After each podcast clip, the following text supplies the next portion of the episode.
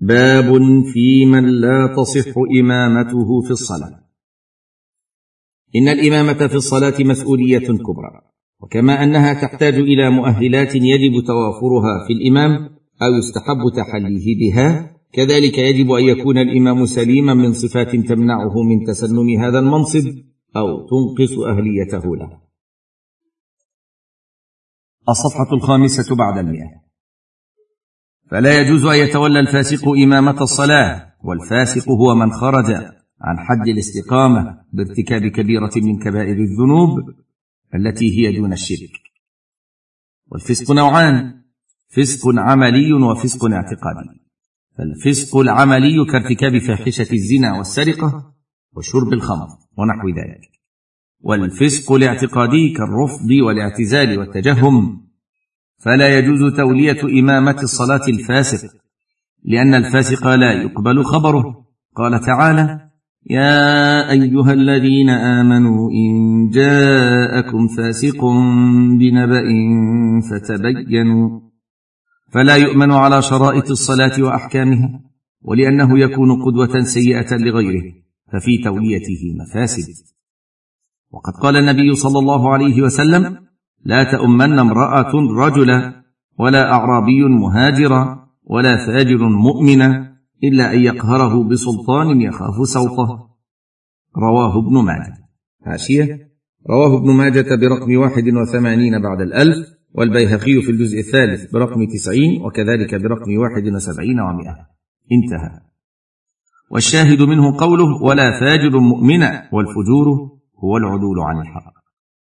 فالصلاه خلف الفاسق منهي عنها ولا يجوز تقديمه مع القدرة على ذلك فيحرم على المسؤولين تنصيب الفاسق إماما للصلوات لأنهم مأمورون بمراعاة المصالح فلا يجوز لهم أن يوقعوا الناس في صلاة مكروهة بل قد اختلف العلماء في صحة الصلاة خلف الفاسق وما كان كذلك وجب تجنيب الناس من الوقوع فيه.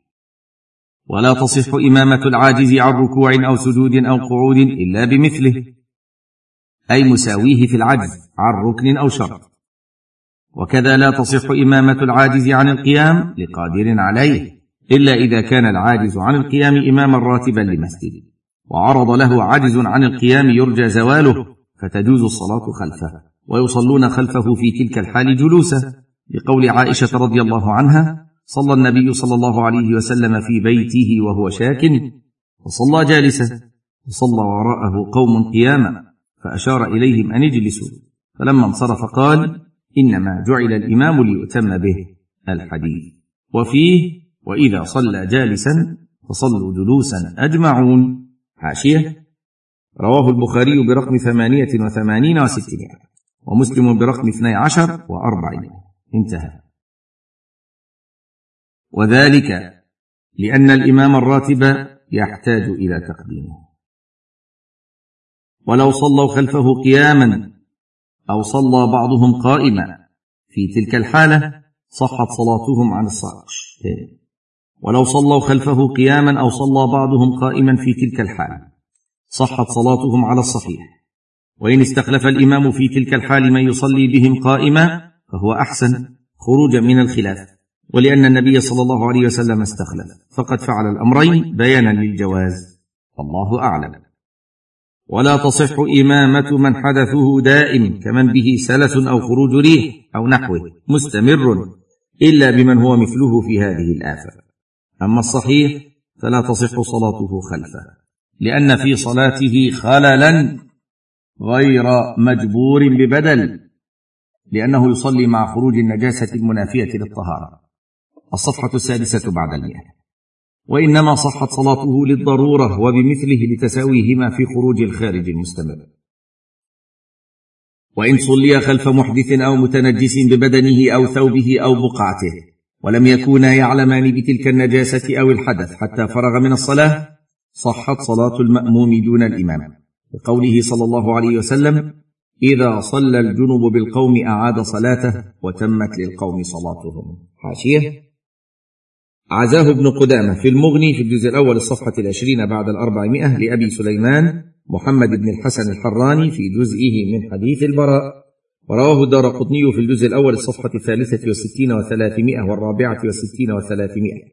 والبيهقي في الجزء الثاني الصفحة الأربعمائة. وابن الجوزي في التحقيق في أحاديث الخلاف في الصفحة الخمسين والسبعمائة والحادية والخمسين والسبعمائة. انتهى. قال شيخ الإسلام ابن تيمية. حاشية مجموع الفتاوى الجزء الثالث والعشرين الصفحة التاسعة والستين والثلاثمائة والفتاوى الكبرى في الجزء الأول الصفحة الثالثة والثلاثين والمئة انتهى. قال شيخ الإسلام ابن تيمية وبذلك مضت سنة الخلفاء الراشدين فإنهم صلوا بالناس ثم رأوا الجنابة بعد الصلاة فأعادوا ولم يأمروا الناس بالإعادة. وإن علم الإمام أو المأموم بالحدث أو النجاسة في أثناء الصلاة بطلت صلاتهم. حاشية. وبعض العلماء يرى أن صلاة المأمومين لا تبطل وأن الإمام في هذه الحالة يستخلف من يكمل الصلاة به. انتهى.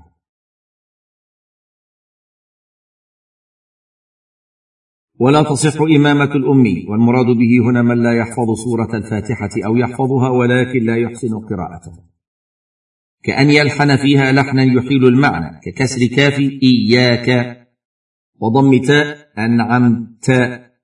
وفتح همزة إهدنا أو يبدل حرفا بحرف وهو الألثغ كمن يبدل الراء غين أو لام أو السين تاء. ونحو ذلك. فلا تصح إمامة الأمي إلا بأمي مثله لتساويهما. إذا كانوا عاجزين عن إصلاحه. فإن قدر الأمي على الإصلاح لقراءته لم تصح صلاته ولا صلاة من صلى خلفه لأنه ترك ركنا مع القدرة عليه. ويكره أن يؤم الرجل قوما أكثرهم يكرهه بحق بأن تكون كراهتهم لها مبرر من نقص في دينه.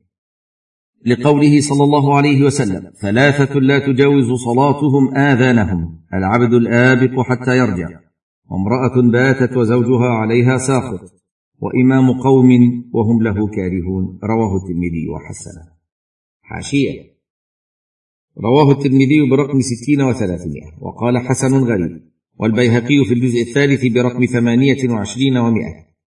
وابن أبي شيبة في الجزء الأول الصفحة الثامنة والخمسين وثلاثمائة. والطبراني برقم تسعين وثمانية آلاف.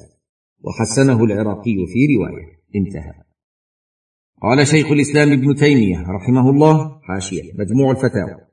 في الجزء الثالث والعشرين الصفحة الثالثة والسبعين والثلاثمائة انتهى. إذا كانوا يكرهونه لأمر في دينه مثل كذبه أو ظلمه أو جهله أو بدعته ونحو ذلك. ويحبون آخر أصلح منه في دينه مثل أن يكون أصدق أو أعلم أو أدين. فإنه يجب أن يولى عليهم هذا الذي يحبونه. وليس لذلك الرجل الذي يكرهونه أن يؤمهم. كما في الحديث عنه صلى الله عليه وسلم أنه قال ثلاثة لا تجاوز صلاتهم آذانهم. رجل أما قوما وهم له كارهون. ورجل لا يأتي الصلاة إلا دبارا. ورجل اعتبد محررا. حاشية. رواه ابن ماجه برقم سبعين وتسعمائة والبيهقي في الجزء الثالث الصفحة الثامنة والعشرين والمئة.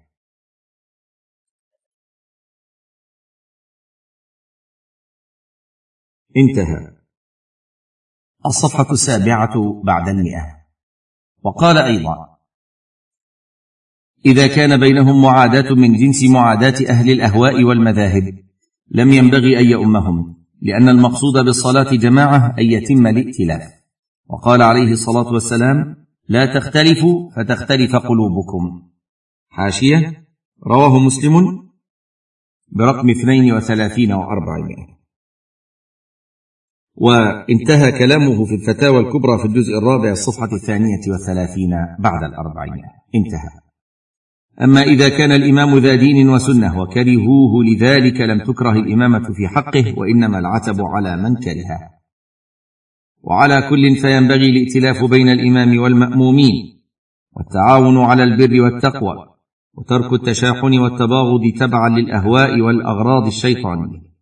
فيجب على الإمام أن يراعي حق المأمومين ولا يشق عليهم ويحترم شعورهم. ويجب على المأمومين أن يراعوا حق الإمام ويحترموه. وبالجملة فينبغي لكل منهما أن يتحمل ما يواجهه من الآخر من بعض الانتقادات التي لا تخل بالدين والمروءة والإنسان معرض للنقص. ومن ذا الذي ترضى سجاياه كلها كفى المرء نبلا أن تعد معايبه. هذا ونسأل الله للجميع الهداية والتوفيق.